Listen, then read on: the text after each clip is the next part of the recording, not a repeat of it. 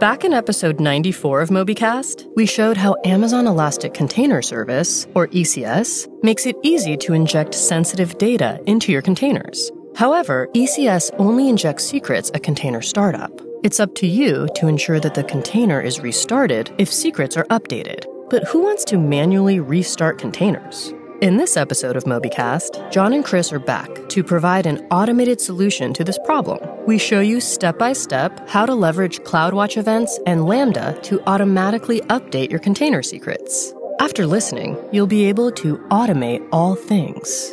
Well, at least for updating container secrets.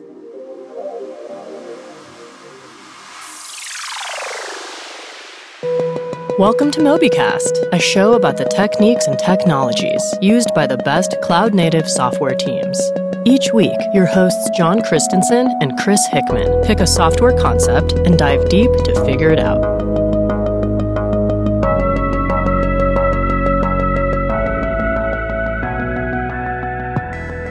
Welcome, Chris. It's another episode of MobyCast. Hey, John. It's so good to be back.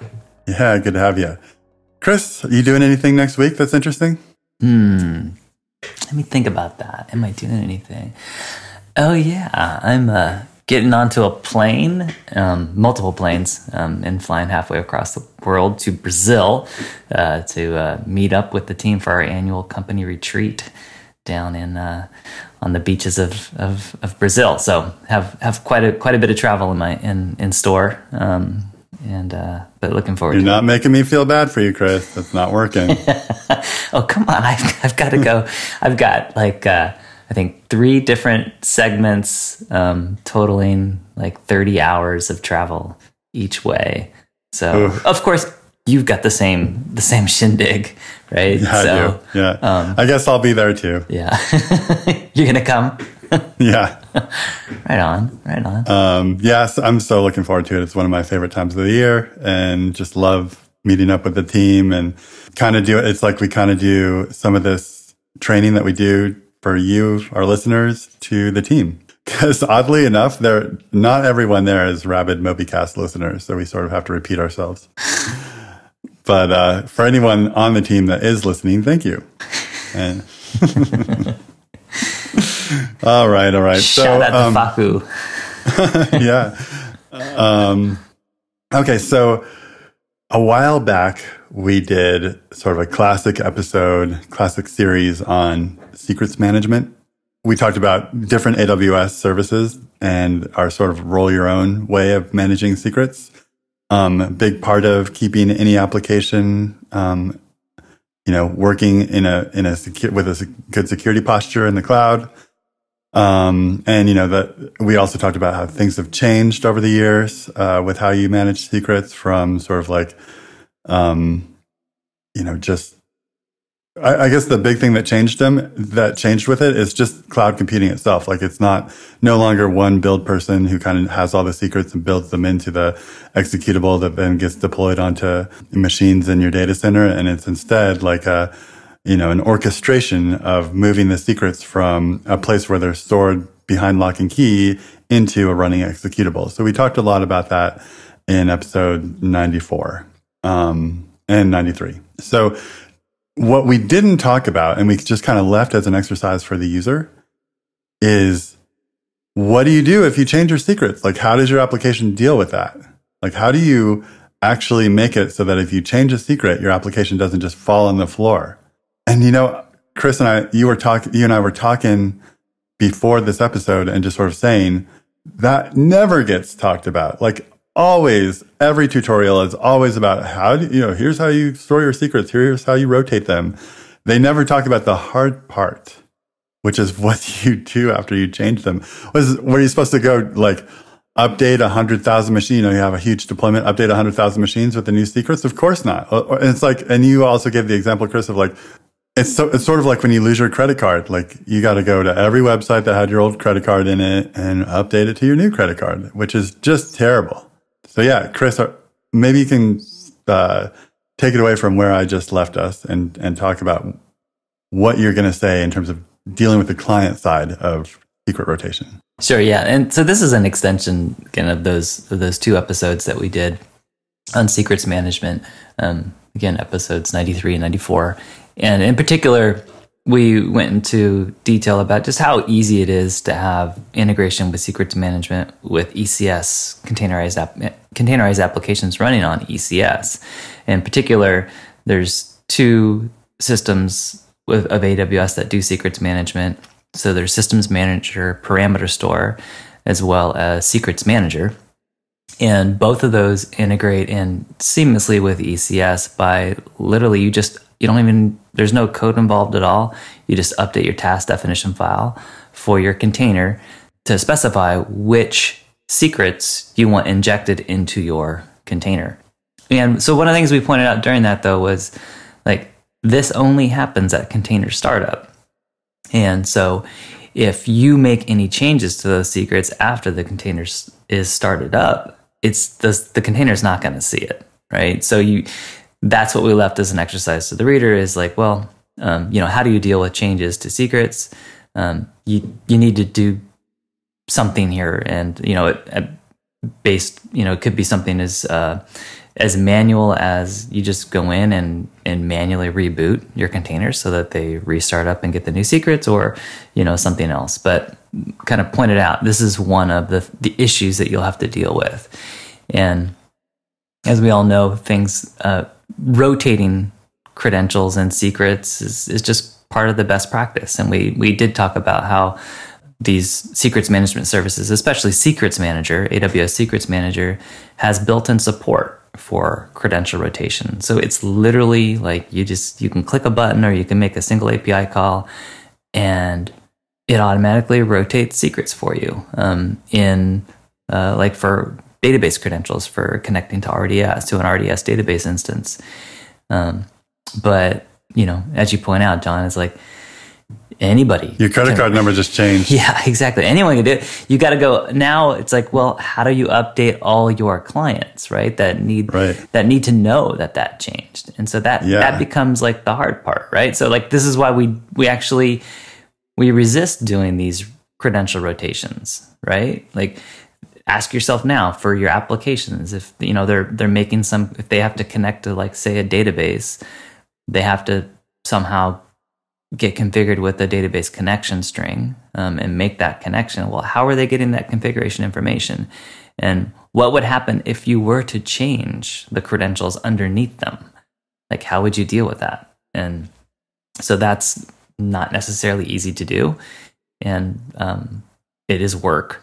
And sometimes it's messy, and that's what is kind of like the main sticking point for like why we don't practice this good hygiene. So today's episode, we're going to talk about like in particular when you're using secrets management with ECS and your secrets are stored in Parameter Store or Secrets Manager, how can you kind of automatically detect when these changes happen and then take action so that your application continues to run seamlessly and is made aware of those changes that were made. Right. And you're so right. Like the last time I was building some serverless code, I remember it was the first time I used Secrets Manager. And I remember reading on the screen, like on the AWS console screen, it was like, oh, click here to automatically rotate secrets. Or do you want automatic secret rotation? And I was like, oh, yeah, heck yeah, I want that. And then I was like, wait, but what's going to happen if I do that? And after about 30 seconds of reasoning and thinking about it, it was like, I'm just going to do that. Worry about that later. And I never got to it. Absolutely. So here we get to it. And I think, and honestly, that's probably like what 99% of people using Secrets Manager at least initially will do as well, right? It's like it's so intriguing. You're like, oh yeah, I want that.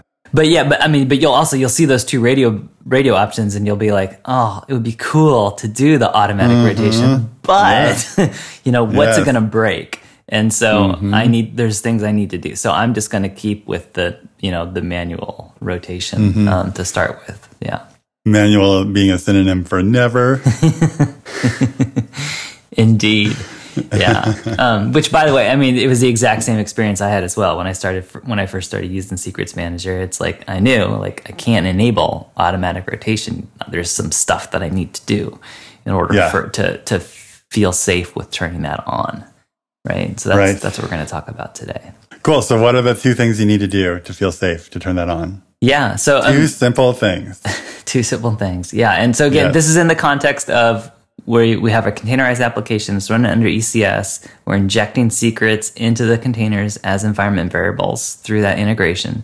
And we want to be able to rotate those secrets while the containers are running. And so and we want all this just to work without any interaction on our part, to have a fully automatic solution for dealing with it. And so we're going to describe a technique for doing that. And it's a two-part technique. And it's really just two things. One is like, hey, get notified when changes happen to those secrets. And then once we have been notified, then take an action, trigger an action based upon that to go and update our containers. And so it's just two steps. No, but thanks for listening, everybody. We'll talk to you next week.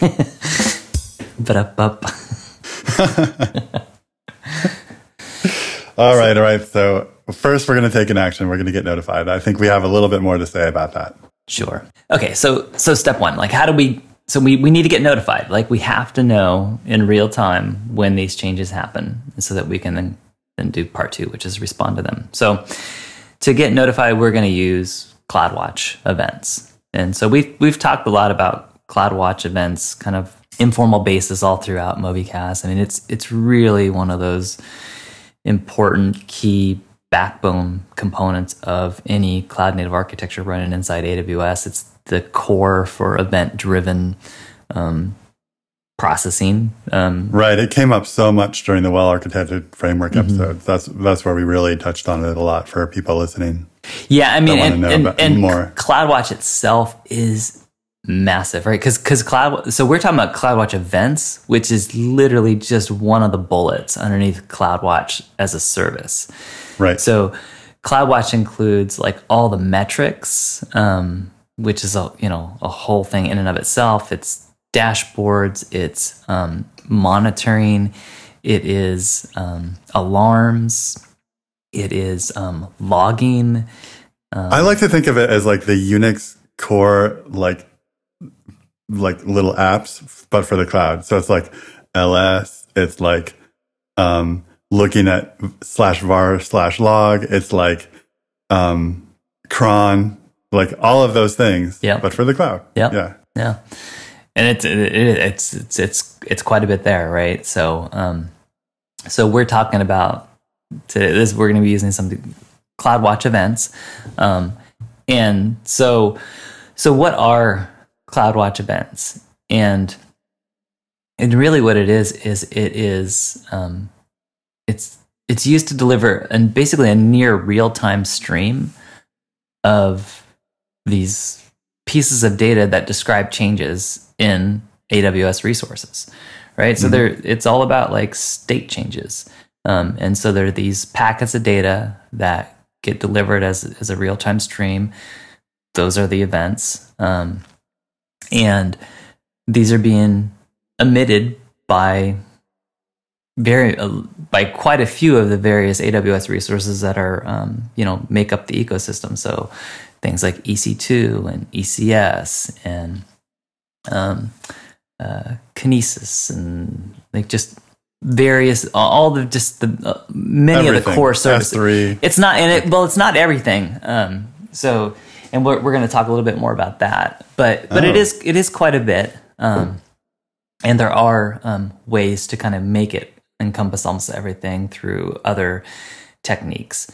But for now, let's just think of this as like this near real time stream of these data packets that describe state changes to AWS resources. Mm-hmm. So you're saying you cannot pass the certification exam by assuming it's everything, but you can probably get by if you assume it's almost everything. Yeah, and again, you could argue that it is everything through other techniques as well. Sure. So it does give us broad coverage, right? For sure. And so it's for the most part, like if you do want to know about something changing, like. This is going to be the first place you should look to is CloudWatch events, right? Yeah, I think that's a good way of putting it. Yeah. So just some terminology we should probably talk about. Like there's kind of like three main components to CloudWatch events, And so one is the events themselves, right? And so we talked about this, that the event indicates a change in the AWS environment. And we talked about this, many of the AWS resources, such as EC2 and ECS and whatnot, will generate these events when their state changes. So they'll emit these events onto that event bus. And then it's also possible for you to generate your own custom application level events and publish them. So it's not just limited to AWS resources. If you want to, you can actually use this as your event bus as well for your application. So that's events. And a second component are rules. And so rules are pretty important because what they do is they specify a matching of incoming events and then specify how they should be routed to targets for processing, right? So this is it's one thing just to, you don't just want to see these events, right? You want to actually respond to them. And so rules are the glue that basically says, given this input, this is the action I want to take. And so very, very important when we're working with CloudWatch events is to have these rules. And then the third component is targets. So the target is what processes these events. And there's many different types of targets that are supported by CloudWatch events. There's like at least 15 or 16, and it continues to grow. Maybe it's like 20 now, continues to grow. But some like really common use cases for targets are, Lambda functions, SNS topics, or CloudWatch log groups, right? These are all, so, you have an event that comes in, there's a rule that matches it, and it then gets routed to a target, like a Lambda function. Say, hey, Lambda function, now here's this event, and now go take an action with code. Okay, so just for example, like an event might come in, the rule says, oh, that just needs to be logged, so send it to this log group. Mm-hmm. Another one comes in, and it's like, oh, whenever we see that, it's supposed to run this Lambda function, so send it to the Lambda function. That kind of thing? Mm-hmm. Yep. Okay. And so rules can actually specify one or more targets. Right. So, okay. And those targets will be processed in parallel. So if you wanted to send it to both CloudWatch and Lambda, you could do that. Cool. So those are the primary components that make up CloudWatch events. And we'll be continue to talk about those quite a bit. So events, rules, and targets. And so let's talk a little bit about, okay, what are these events? We talked about there are these pieces of data that describe these changes to AWS resources. So what are they? And at the end of the day, it is just, a JSON. They're specified as JSON objects. And they all have a common top-level structure to that JSON object. So this same top-level field. So, we're not going to go through what all those fields are, right? But they do. Some of the important ones really are source and detail type. So these are, you can always expect that your CloudWatch event structure is always going to have a source property and it's going to have a detail type property. And basically the combination of those two fields serves to uniquely identify the emitter of it, right?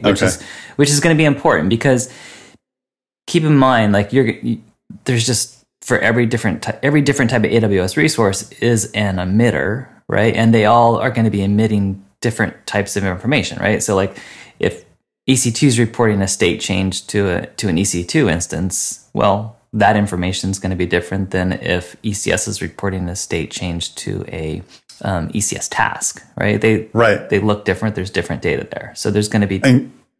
Well, I just want to say, and going back to what we're trying to do, we're trying to know when a secret changed or got rotated. Mm-hmm. So we're going to do something on our ECS cluster when that happens. And we don't want to do something to our ECS cluster when a new file got added to an S3 bucket. We don't care about that. Exactly. Yeah, exactly. Right. So these event structures, they have the common top-level fields, which basically allow you to say, okay, I can uniquely identify who the emitter is, and then there's a detail property in that top level field, and that is where the emitter puts all their custom fields, right? That's almost assuredly where you're going to be extracting data out of to understand like what happened with this event, right? Mm-hmm. So something to keep in mind is like that when you start working with this, it'll hit you like a ton of bricks. Like you're going to have to like, well, what does this detail property look like? Is going to be one of the first problems that you're going to be faced with. Right. So it's like, cause you can't, how do you even deal with it? Right. Mm-hmm. If you don't know what it looks like. So you need to know what that schema is, what that structure is to it. Sure. And it's going to be, again, it's going to be different for every emitter. So, you know, how do you figure that out? And so there's definitely a few different ways, right? So you can look for in documentation. So in some of the AWS documentation, for, you know, various AWS resources, you'll kind of see like examples of like, okay, here's what a CloudWatch event looks like when emitted by this particular resource. So you may find some information there. You may find other resources like showing like the sample code or just tutorials or whatnot might be a good place to find it. You could ask Chris. Excuse me? You could ask Chris. Yeah, you could ask Chris. No, don't ask me. But I guess what I'm trying to get to is that like it would be nice to have like this one place where you could go to where you could say like, okay, here's my AWS resource and I want to know exactly what this looks like. Like show me an example of it. And that really doesn't exist. Hashtag AWS wish list. Well, okay, so they're kind of working on it. So this might be a good time to do a little bit of a segue. And you know, John, you and I were talking about this the other day a little bit, and it's kind of like this. You know, you were expressing like this. Like this fact that like, man, there are so many different types of event buses, right? And mm-hmm. patterns, these event driven patterns. And so you have things. I mean, you just explained to me the features of CloudWatch events, and it's like, there's another AWS service that works awfully similarly, and I could probably use it for a lot of the same stuff. Like, how do I choose which one to use and when? Mm-hmm. Like, and I'm talking about SQS, SNS, you know, even Kinesis you can use for as an event bus, like Kafka. Hey, why don't I use Kafka? Like, there's so many ways of moving events around in AWS. Yep, indeed. And so it you know, they all came about for various different reasons and specializing in particular use cases. Yeah, one reason, Chris. Yeah. Money. They're all there for the money. The money, yeah. It is all about money. But yes, they also have like actual product reasons. Mm-hmm. It's true. That's right. Yes, SQS is the big money man for AWS, right? Right. Yeah. Okay. So we have all these different types of event buses and whatnot. Part of it is also just like, okay, like let's be real. It's about history. It's like, you know, started off with, you got to have something. So, you know, AWS first, SQS is the grandfather of them all, and just started off with just like a simple message queuing system, right? And then like, oh, we need something like more real time that could support different types of fan out capabilities, right? So SNS came into play, right? Because it could do fan out, and vice versa. Then we had CloudWatch events, right? And so CloudWatch events became like this core platform for dealing with AWS resources. It really wasn't to start off with. It wasn't possible to publish events, custom events on the bus, right? Yep. Like it was really just like, okay, tell me what's happening in cloud. Yeah, exactly. Yeah. But it's definitely evolved and whatnot. We're now at the point where, you know, this is what AWS is launched in 2006, I think, or so, right? So we're, you know, they're 14 years old, mature now in this process. You know, they can take a more comprehensive view. So there is a new service that they launched last year called EventBridge. And this one's is interesting. It's also kind of confusing. I think AWS really has the their work cut out for them in kind of educating people on what this is, because really at the end of the day, like the end goal is like CloudWatch Events is going to be renamed EventBridge. But they have to slowly do this, because if they just did it, it would just confuse the heck out of everyone, right? Because so many people... But it has already, right? It sort of doesn't matter. But the nice thing is, at least the people that are using CloudWatch Events, they don't feel like they just got their rug pulled out from under them. So I think that's where they wanted to avoid the confusion. And kind of like, but the same time, like if you ask like 90% of CloudWatch Event users, like what's EventBridge? They'll say, I don't know.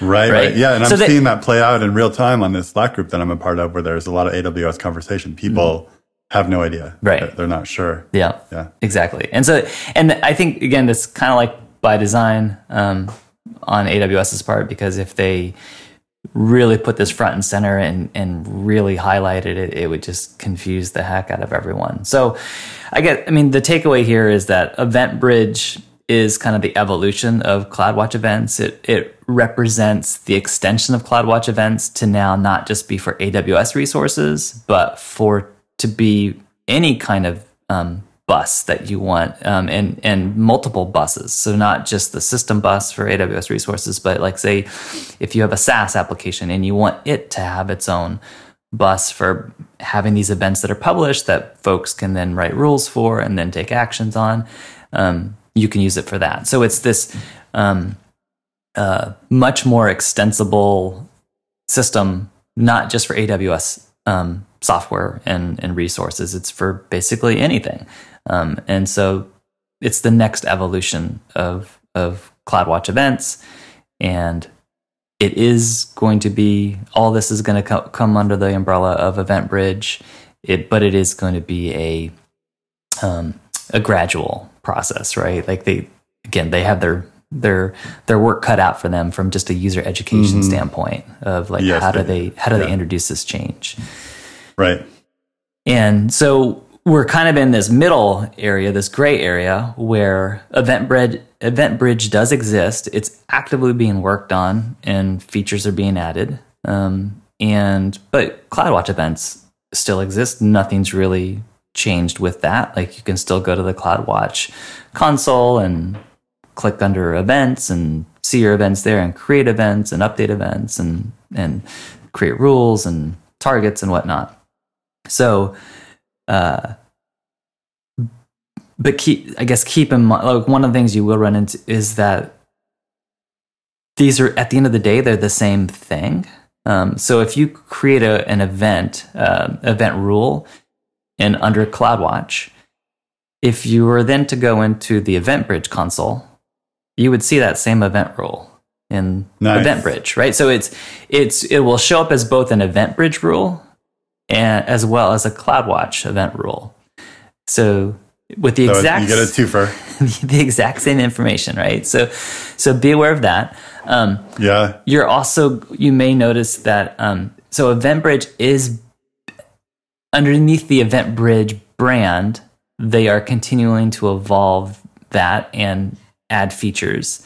And so there's some additional there's additional new features now in event under the EventBridge brand that just extends the capability of like rules, right? And the ability to write rules and in particular around pattern matching and whatnot.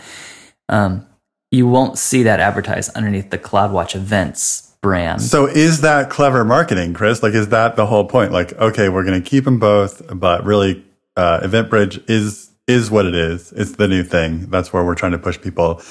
Instead of having like a, hey, everybody, come learn about EventBridge. Like, hey, it's all going over to EventBridge. Instead of that, it's sort of like, oh, you want that feature?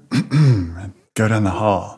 It's EventBridge. Like, go check that out. That's where it is. Mm-hmm. Like, is that the idea? Is that the sort of like marketing channel for this? Like, I think, I think that they have to do that, right? Otherwise, it's even more confusing, because if you now have to kind of like publish like these changes to two different things, to like this. Could you? I mean, just think about like in the what's new listing for AWS. So the first one says, now, you know, regular expression matching for event patterns in EventBridge. And then underneath of it, now regular expression matching for event rules in CloudWatch events. Right. Yeah, that like, would be, It would be really weird and confusing. Mm-hmm. And it would just make it so that they really could never deprecate the one for the other one. Mm-hmm. So yeah, I mean, this will definitely be the pattern going forward. Like, the thing to keep in mind, though, is that at the end of the day, EventBridge is CloudWatch events. So, and it's using the exact same APIs. It's the exact same services it's using. It's just, again, that rebranding of it to represent the fact that it's extending the use cases. So it's not just for the AWS system bus. It's for extending that to other types of applications and SaaS services. Right. And don't we computer people like to say that EventBridge is a superset of CloudWatch events? Is that how we like to put it? That's how we like to put it. Yeah, but the thing, just to be a little bit pedantic is that it's not actually a superset. It's literally just a renaming. But isn't it a superset though? Like it doesn't give you the ability to have your own buses and stuff that you can't do with CloudWatch events. So like CloudWatch events is that's your old bus. Hey, your old bus is still there in the new brand, and you get to make these new buses. That's how I'm seeing it. Yeah, I mean, it's really you can think of it as like it's one additional. You can think of it maybe as like one additional API that just says create event bus, right? But superset. It's sure, it's plus one, right? But my old set had 6 things in it, and my new set has 7 things plus those same, and the 6 were the same from the old set. Yeah. I think that's how you define a superset. Sure. Now that I'm right and I won that argument. Well, let's do this. It's a superset as long as you use events other than AWS resource events. If you're using AWS resource events only, then they're identical. There's no difference whatsoever. Which, by the way, I think is going to be like the most common use case, right, for most folks, right? Mm-hmm. So. Yeah, fair enough there. Yeah. So there's that. So just something to keep in mind. There's these 2 things, EventBridge, CloudWatch events. At the end of the day, under the covers, it's the exact same things, same API, same services that are driving it. It's just that going forward, EventBridge will be the brand that it's under. And just keep in mind, you'll find both these will exist in the console in 2 different places. But when you create something in one location, it's going to be updated in the other one and vice versa. Cool. And that said, you'll also run into some inconsistencies between the 2. So, and when you do, defer to EventBridge. EventBridge is the one that is probably going to be more actively updated. And so if you have problems with the CloudWatch events console, you can use EventBridge. And in particular, talking about some of the extensions to pattern to patterns and rules to have some more complicated filtering. You can't actually do that through the CloudWatch events console, but it'll fail validation. But the exact same thing will go through on the EventBridge console. Or it will also go through on an API call to CloudWatch. It won't go through the console. So just kind of representing the fact that the CloudWatch events console UI is behind in what's really possible there. We cover a lot of information here on MobyCast. And if you've ever wanted to go back and remind yourself of something we talked about in a previous episode, it can be hard to search through our website and transcripts to find exactly what you're looking for. Well, now it's a lot easier. All you have to do is go to MobyCast.fm/show-notes and sign up. We'll send you our weekly, super detailed outline that we use to actually record the show. A lot of times, this outline contains more information than we get to during our hour on the air. So sign up and get weekly MobyCast cheat sheets to all of our episodes delivered right to your inbox. All right, so I think we've totally covered CloudWatch events versus EventBridge, but maybe just moving on. We talked about, so we have these CloudWatch event structures, and that's part of what led to this digression. Is like you need to understand, like, okay, given a particular event from an emitter, like what is this custom detail property look like? Because that's really I need to be able to extract that information to take an action against it. So how do you determine what that event structure looks like? And so we talked about, like, okay, you can go try to find examples of it in documentation or tutorials or whatnot. Event, and this is where part of this came. So EventBridge is trying to fix a part of this with something they're calling the schema registry. And so this is where they're using the open API spec to describe the structure for events that are emitted by these services, right? And having this registry there in EventBridge. So it does exist. If you go to the EventBridge console, you can go into the schema registry and take a look around. There's a bunch of ones there for the AWS resources. You can create your own for ones that for events that you create for your own application.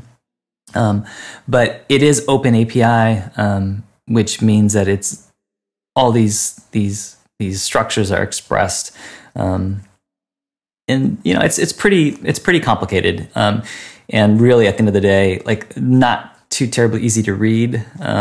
You can download language bindings for these, so you can get language bindings for like Python and JavaScript and Java.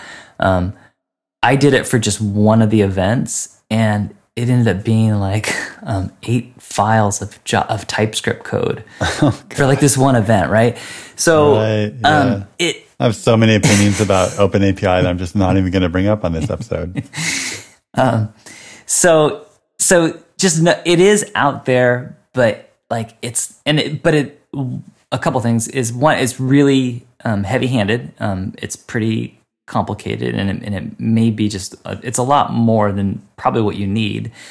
And then the other thing is that it's not comprehensive, so there's not a schema registry entry for every event that AWS emits. So for example, like I looked to see if they had one for the parameter store events for when a parameter store value is updated. And that is not in the schema registry under EventBridge, right? So no luck there. So here's my recommendation for what to do is to see like what the event structure looks like. Go ahead and create a rule for the events that you want to trap, and for the target, just send them to CloudWatch logs. And so now, when you go and take an action that's going to generate one of those events, just go to the log group for that you've set up as the target, and just look at the log, and the log will dump the actual event. So you'll be able to have your own example of like what that event structure looks like. And now you'll be able to see that, save it away, and use that as your template as you go forward now, and write your real target, which is probably going to be something like a Lambda function. Yep. And so I'll just share my one opinion about all of this is that all of the schemification of XML or JSON or whatever you want in the world is never going to prevent developers from doing exactly what you just described. Mm-hmm. At the end of the day, you're going to want to look at examples and write your code around those examples. That's just what people do. Yep.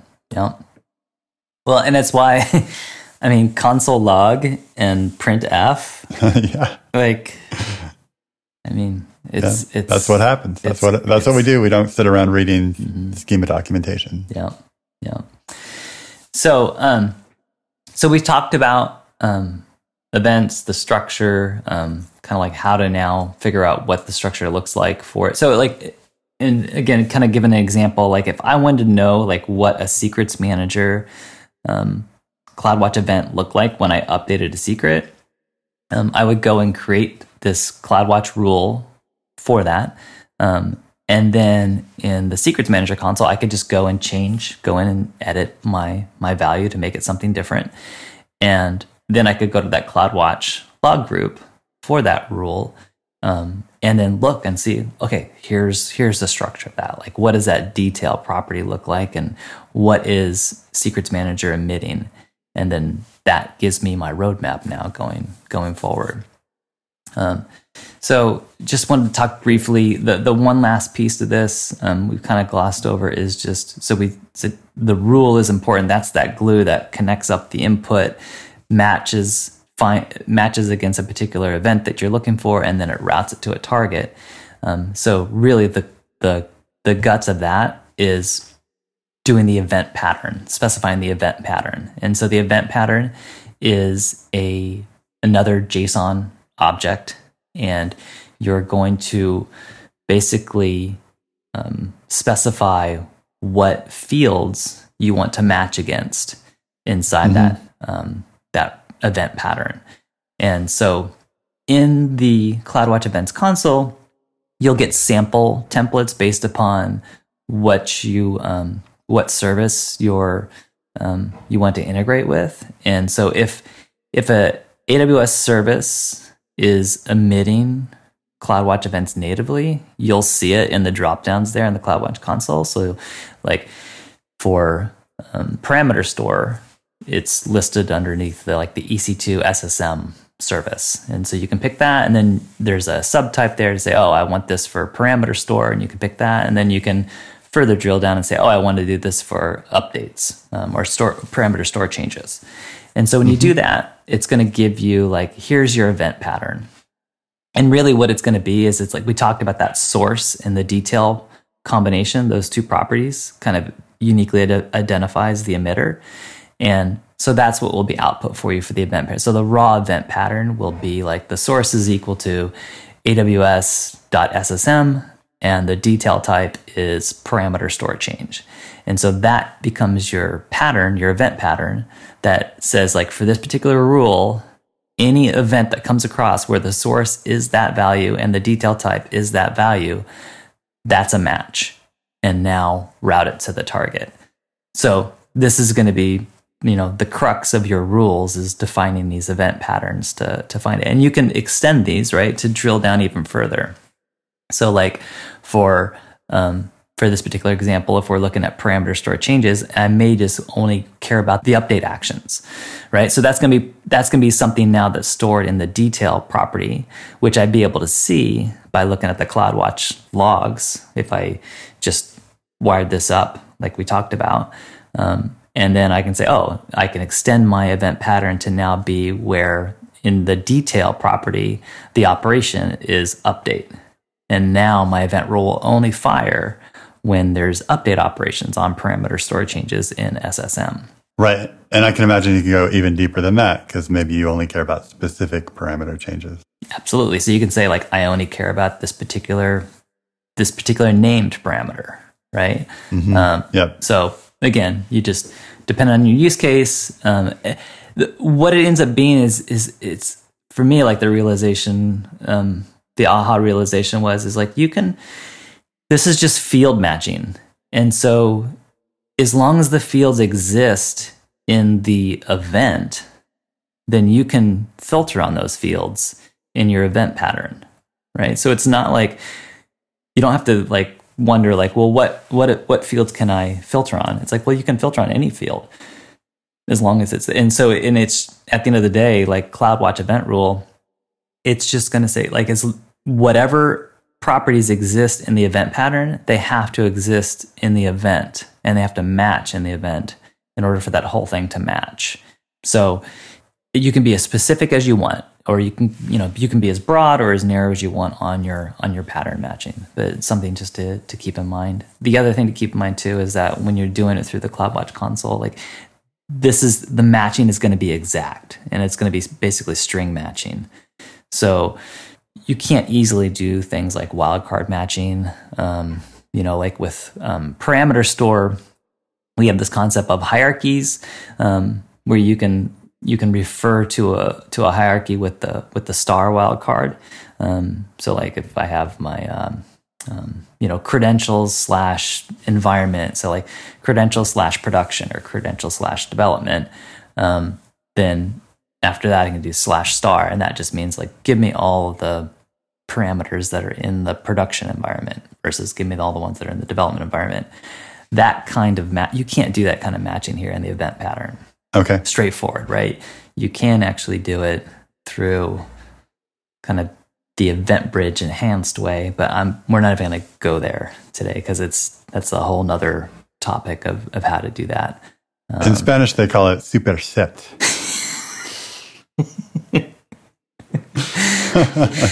Oh dear. Okay. We should just rename this episode Superset.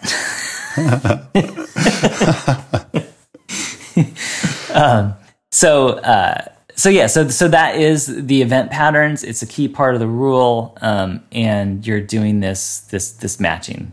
So with that, so with our particular ECS containerized application that's using secrets management, with both Parameter Store and Secrets Manager, we could have two rules set up, one for capturing the events that are emitted by Parameter Store, and then another one that's emitted by Secrets Manager.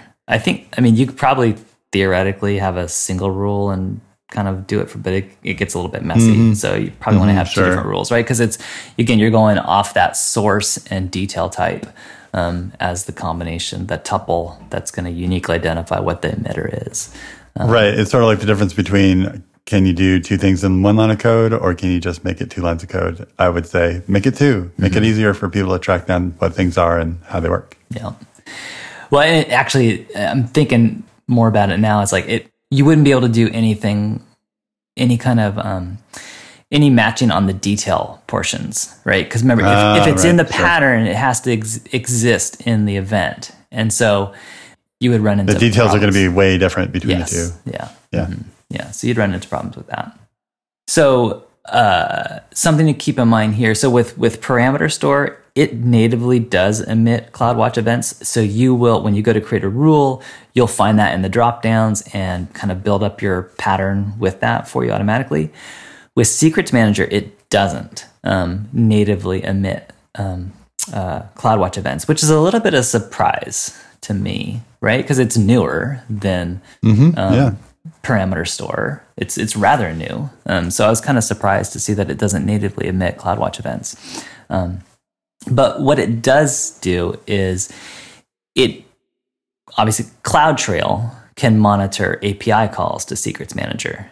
And there is this bridge between CloudTrail and CloudWatch events. So you can get CloudWatch events generated from Secrets Manager by going by way of CloudTrail. And so this will be an option when you go create your rule. You'll see I can select Secrets Manager, but when I select Secrets Manager, it's going to say the only particular operation I have there, the only detail type I have is CloudTrail. And so you just need to have CloudTrail enabled on your account. And I think just the default level of CloudTrail is probably good enough. You don't even need to create a trail, because the trail itself is for persistence of events past X number of days. So you may not even need to do that. Not totally sure. But just realize Secrets Manager is... the CloudWatch events are being captured by way of CloudTrail.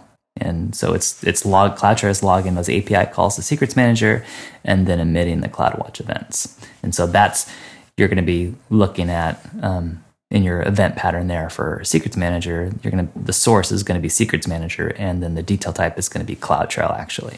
How complex that is just kind of blows my mind. And it reminds me of a thing that I'll try to link to in the show notes, which is an old spoof of the Switch to Mac commercials. And it was a Switch to Linux commercial from like 20 years ago. And it was like this guy saying how easy it is. It's just so easy. And he's talking about configuring his parameters and recompiling his kernel. And it's just so easy. It just works. Maybe I'll try to find that little episode and put it in the show notes. Yeah. Because that is not easy. Don't forget, you have to get your CloudWatch events through CloudTrail. Like, by the way, like there's this whole service we're not even going to talk about in this episode that you have to use to get these. Yeah. Which, again, we talk about this all the time about just how complicated things are getting and just how much you need to know. And so, we're talking about something that conceptually at the end of the day is, like we said, this is a two-step process, right? It should be really easy. Like get notified, take action. And we've now talked about CloudWatch events. We've talked about EventBridge. We're now talking about CloudTrail. We have Secrets Manager and Parameter Store. Like, and that's just like the core stuff. We're not even talking about like the periphery of things like KMS and IAM and the roles that you need for all this stuff as well, right? Yeah. So it is. There's a lot there to cover, and I think a good takeaway there is just like make sure that you really understand some of these fundamental things. Like it's really important because it's going to pay off in spades as you go forward, right? It's kind of, you're building up that foundation that makes this stuff easier or at least reachable as you go and take on new things and try to build new things, right? If you don't really understand like KMS and IAM and just like CloudWatch events in general, like how it works, like going forward, it's going to be really hard to do anything else other than you'll just be like looking for examples of like copy paste and not really understanding that is like, so like how could you trust any system that you just copy pasted and didn't understand? Like you wouldn't. Like that guarantees you're going to spend a weekend up all night making your family upset with you as you try to actually learn the stuff you were supposed to learn before you put the code to production. Yeah. And just one other thing, like I mentioned the Slack earlier, the Slack group that I'm a part of where people don't really know about EventBridge. Somebody yesterday wrote, "For nearly a complete noob, is there a good concise document describing best practices for setting up AWS accounts or AWS IAM policies for employees and contractors? ? Even better if it's accompanied by a CF or TF file." And I ended up helping the guy, but my first response was, LOL, no. Of course, there's not that. There's like 100 different ways to set that up, and they're all, varying degrees of best practices. Yeah, so it's all hard. Yeah, their policy, make everyone admin. Yeah. That's what my suggestion was. I was like, oh, you're starting a startup. Like, there's so much you're going to need to learn that, like, don't make it harder on yourself. Like, learn that stuff later. Figure out the rest of AWS first, and then figure that out because, like, you've got too much to do. Like if he were to make a I'm really going on a tangent here, but if he were to make a multi-account, managed with Cloud Tower setup for himself, like nobody would ever get anything done because they would be so stuck in the mud of this whole IAM setup that they don't even understand. So yeah. Anyway, so we did step one. We got notified that something happened. Now this is fortunately the easier part is doing something about that notification. It is, although so take action. So we now we know, hey, something changed. Parameter that we care about has changed in Parameter Store, or a secret that we care about has changed in Secrets Manager. We've got this CloudWatch event. We have this rule that triggers on it, that matches on it, and then now it triggers an action. We started off with just sending this to CloudWatch log so we could see the schema of it. Now that we know the schema, we've saved it away. We can now change the target to now be a Lambda function, right? So now this gives us the ability to go and actually have some code, right? To customize like how we want to deal with this. I will point out, like, again, AWS continues to expand the types of targets and make sure you look at the targets that are supported because it may be you don't even need to write a Lambda code, right, to do this. So, like, there are actually... That sounded so not software-y of you to call it a Lambda code, but go ahead.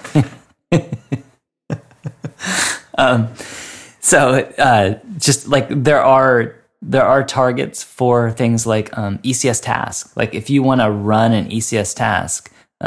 that actually is just natively supported as a target. Like you don't need any code whatsoever. So you don't need to write a Lambda function that goes and makes ECS API calls to run task. You can just, it's all right there. Like it's the glue code's already been written for you and you can just choose it from a dropdown and then fill out basically a form to say like, okay, what's the task definition file you want to use for running that task, right? And some of the parameters around it. So they're going to continue to expand. Yeah, and given that this is like a probably going to start to be a well-worn path that people fight their way through between Secrets Manager, key rotation, and then doing something in ECS or Fargate, like, yeah, definitely look at that list, because I wouldn't be surprised if little pieces of this start to get pulled together tighter and tighter. Yeah, less manual work. Yeah. Yeah, so I mean, that was one of the things I looked at. It's like, because in particular, I wanted to be able to make a update service call to EC through the ECS API, right? So that so that's the action we want to take here, right? So if a particular secret changes, basically we're just going to restart our containers, and to restart our containers, we just need to make a call to the ECS API for update service and set the parameter for force deployment to be true, right? And so what that does, it doesn't require a new task definition file or anything like that. It's going to reuse the existing task definition file, but it's just going to go through and stop containers and then restart them, right? Which is exactly kind of what we want in this case. So again, this is the no-code solution to dealing with secrets changes. We could. If we weren't using the ECS integration, like, and specifying this as ARNs in our task definition file and having them injected as environment variables, but instead we were accessing it via the raw APIs, then we could do something a bit smarter here, where we could actually receive events inside our application when these changes happened, and then just update it inside our application. So, like, you know, keep track, like if we're doing a connection pooling or something like that, we could make sure that the connection string is now using the right credentials, right? And that would that wouldn't require a reboot of our service. Right. But that's much more complicated, right? It requires, you know, quite a bit more code and the ability to change that code. So this is the route of, hey, we're not going to change any code.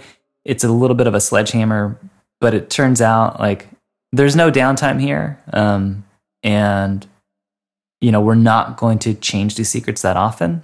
So even though it feels like a hammer, it still feels like it's actually the right solution. I would recommend this, right, for folks in this situation. So the event that we want to take is we would just want to make this call to ECS to update the service. That's not one of the supported targets in CloudWatch events or EventBridge. So we do need to have a Lambda handler to do this. And so that's what we need to do, is we'll create a Lambda function, and inside that Lambda function, it's going to be receiving the CloudWatch event as one of its parameters. And then it can, inspect that event, make sure, like, this is the event that should trigger a reboot of the containers. And then it's literally just wiring up, making the call to ECS API to say update service with my force deployment parameter set to true, and I'm done. So it's literally just a few lines of code inside of a Lambda function to now do this reboot. And that's it. Now, all that said, like, if you haven't written a Lambda function before, and there's a lot of steps there, like with just, you know, you need to have IAM role set up correctly for it. It needs to have permissions to be able to make calls to, like, ECS. And where are you going to put that function, even in your repository, to make sure that people know that it's there? Yeah. Lots of stuff to think about. Exactly. Right. And then logging around it and everything else. So, but we're not going to go into that in details now, because that would be another episode or two. Yes, you know, for sure. But, you know, at the end of the day, that's what it ends up being. Is it's just pretty simple. It's a few lines of code inside your Lambda function to go invoke this API call, and your containers are rebooted. And so it's easy as step one and two, right, John? As easy as step one and two. I mean, I guess we were going to talk through, and we should hopefully get through this in a few minutes, but basically I kind of get that, but I just have questions. Like, okay, I can go restart the ECS service, but I mean, while that's restarting, you said there's no downtime, but my database credential changed. Didn't I just lose my whole database pool? Like, what if, you know, the moment the secret gets rotated, there's still requests coming in, and they're trying to get to the database, but the key changed. So what happens? Yeah, so I mean, it just depends on. So I mean, maybe we just like so put it all together now. Like, so I kind of went through this process for my own personal blog site, and so it is it's running the Ghost application for blogging, which is a Node.js application that's containerized, run on ECS. It uses MySQL. A MySQL database as an RDS instance for persistence, right? And so it's using Secrets Manager for the database, basically the database connection string, right? And so that gets injected as an environment variable upon container startup for the Ghost application. There's a little bit of bootstrap code there that from that environment variable, it configures Ghost the way that it wants to be configured for a database connection string, and then away it goes. And then I've set up automatic credential rotation in Secrets Manager for those RDS credentials. And so, you know, what happens there is whenever it's time for the credentials to be rotated, Secrets Manager goes and updates the secret, generates a new secret, right? The CloudWatch event is now emitted onto the system of bus. I have my CloudWatch event rule that's pattern matched on these particular events. So that fires and invokes a Lambda. The Lambda function then makes that ECS API call to force the new deployment. And then I've set up my service properties on the ECS service such that the minimum number of tasks is set to 100%. And the max is set to 200% of the desired, right? So, like, I think it's, I only need one task running. So I have the desired set to one task. I set the minimum to 100%, the max to 200%. And so when I do that force update, what's going to happen is ECS is going to create a new task running the container, right? That's going to get the new credentials from Secrets Manager and make this connection. And then once that's up and running and reports healthy, it then kills the old one. Sure. And so you probably do have this small window where if you're still running the old one and requests come in and a new connection to the database has to be made, then that's going to fail. Key right there, right? That last little thing you said. So if there's existing connections to the database, when the secret changes, they still work. They don't get killed. Still going to work, right? Because they already connected, right? They're not going to. They don't need to re-authenticate. They authenticate when they're connecting to the database. Once the connection's open, right? It's not continually re-authenticating, so it'll be fine as long as the connection's open. It's only if you have to establish a new connection. So, you know, chances are your application is doing things like connection pooling and it's got a pool of these connections. And so even if you do have a request coming in to say, oh, I need to go, you know, make this connection to the database, it may be reusing something that's already in the pool. How long, you know, again, this window is it doesn't have to be long at all. Again, depending on how you've set up your service. Like mine, I have it set up so it's within about 60 seconds. That old container is going to be expired. So it's a very, very small window here for that. And so, which is, you know, it's pretty good, right? It's pretty good bang for the buck considering that we didn't have to write any code. Right, yeah, except for that. Yeah. That Lambda code. Except for the Lambda code, yes. The Lambda function. Yeah. Cool. Well, yeah, that's pretty cool. We definitely left that as an exercise for the user at the end of the secrets management thing. And I kind of had this like weight on my shoulders that was not, you know, that's like a classic exercise for the user. Like in the math book, it's like, hey, when you're at home, you should try proving that 1 + 2 = 3. Yeah. I don't know how to do that. So yeah, a big one. And it's good to finally talk it through and to see that it is big. It is hard. And AWS has a lot of pieces in place to help you do it without much code. But, you know, just understanding how those pieces all fit together is not something that you just happen upon by accident. Yeah. Yeah, and you know, at the end of the day, I mean, the end result it's pretty cool. You know, I kind of decided, oh, I want to know when some of these things are happening. So I updated the Lambda function to emit an SNS message to a topic when it does the force deploy, right? Because I want to know. I want to know like when that happened, and then also I want to know once my ECS system reaches steady state.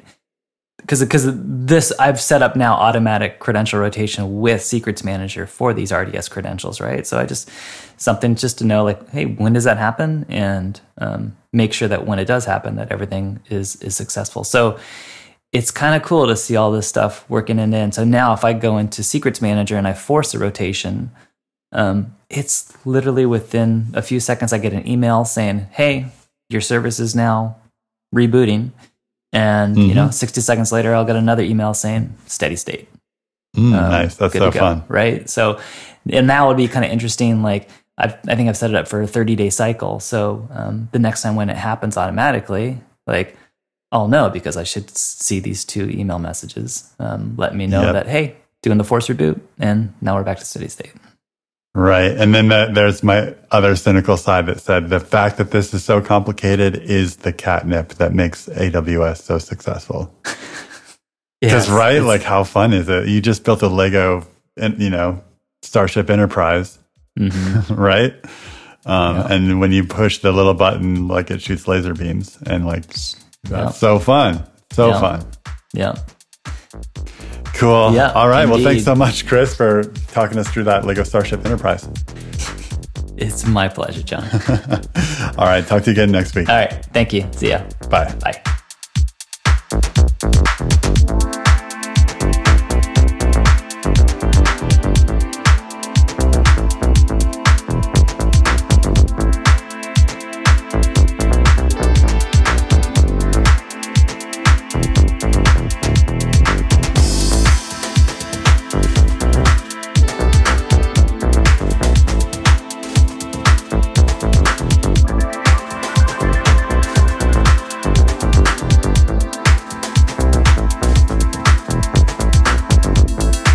Thanks for being aboard with us on this week's episode of MobyCast. Also, thanks to our producer, Roy England, and I'm our announcer, Stevie Rose. Come talk to us on MobyCast.fm or on Reddit at r/MobyCast.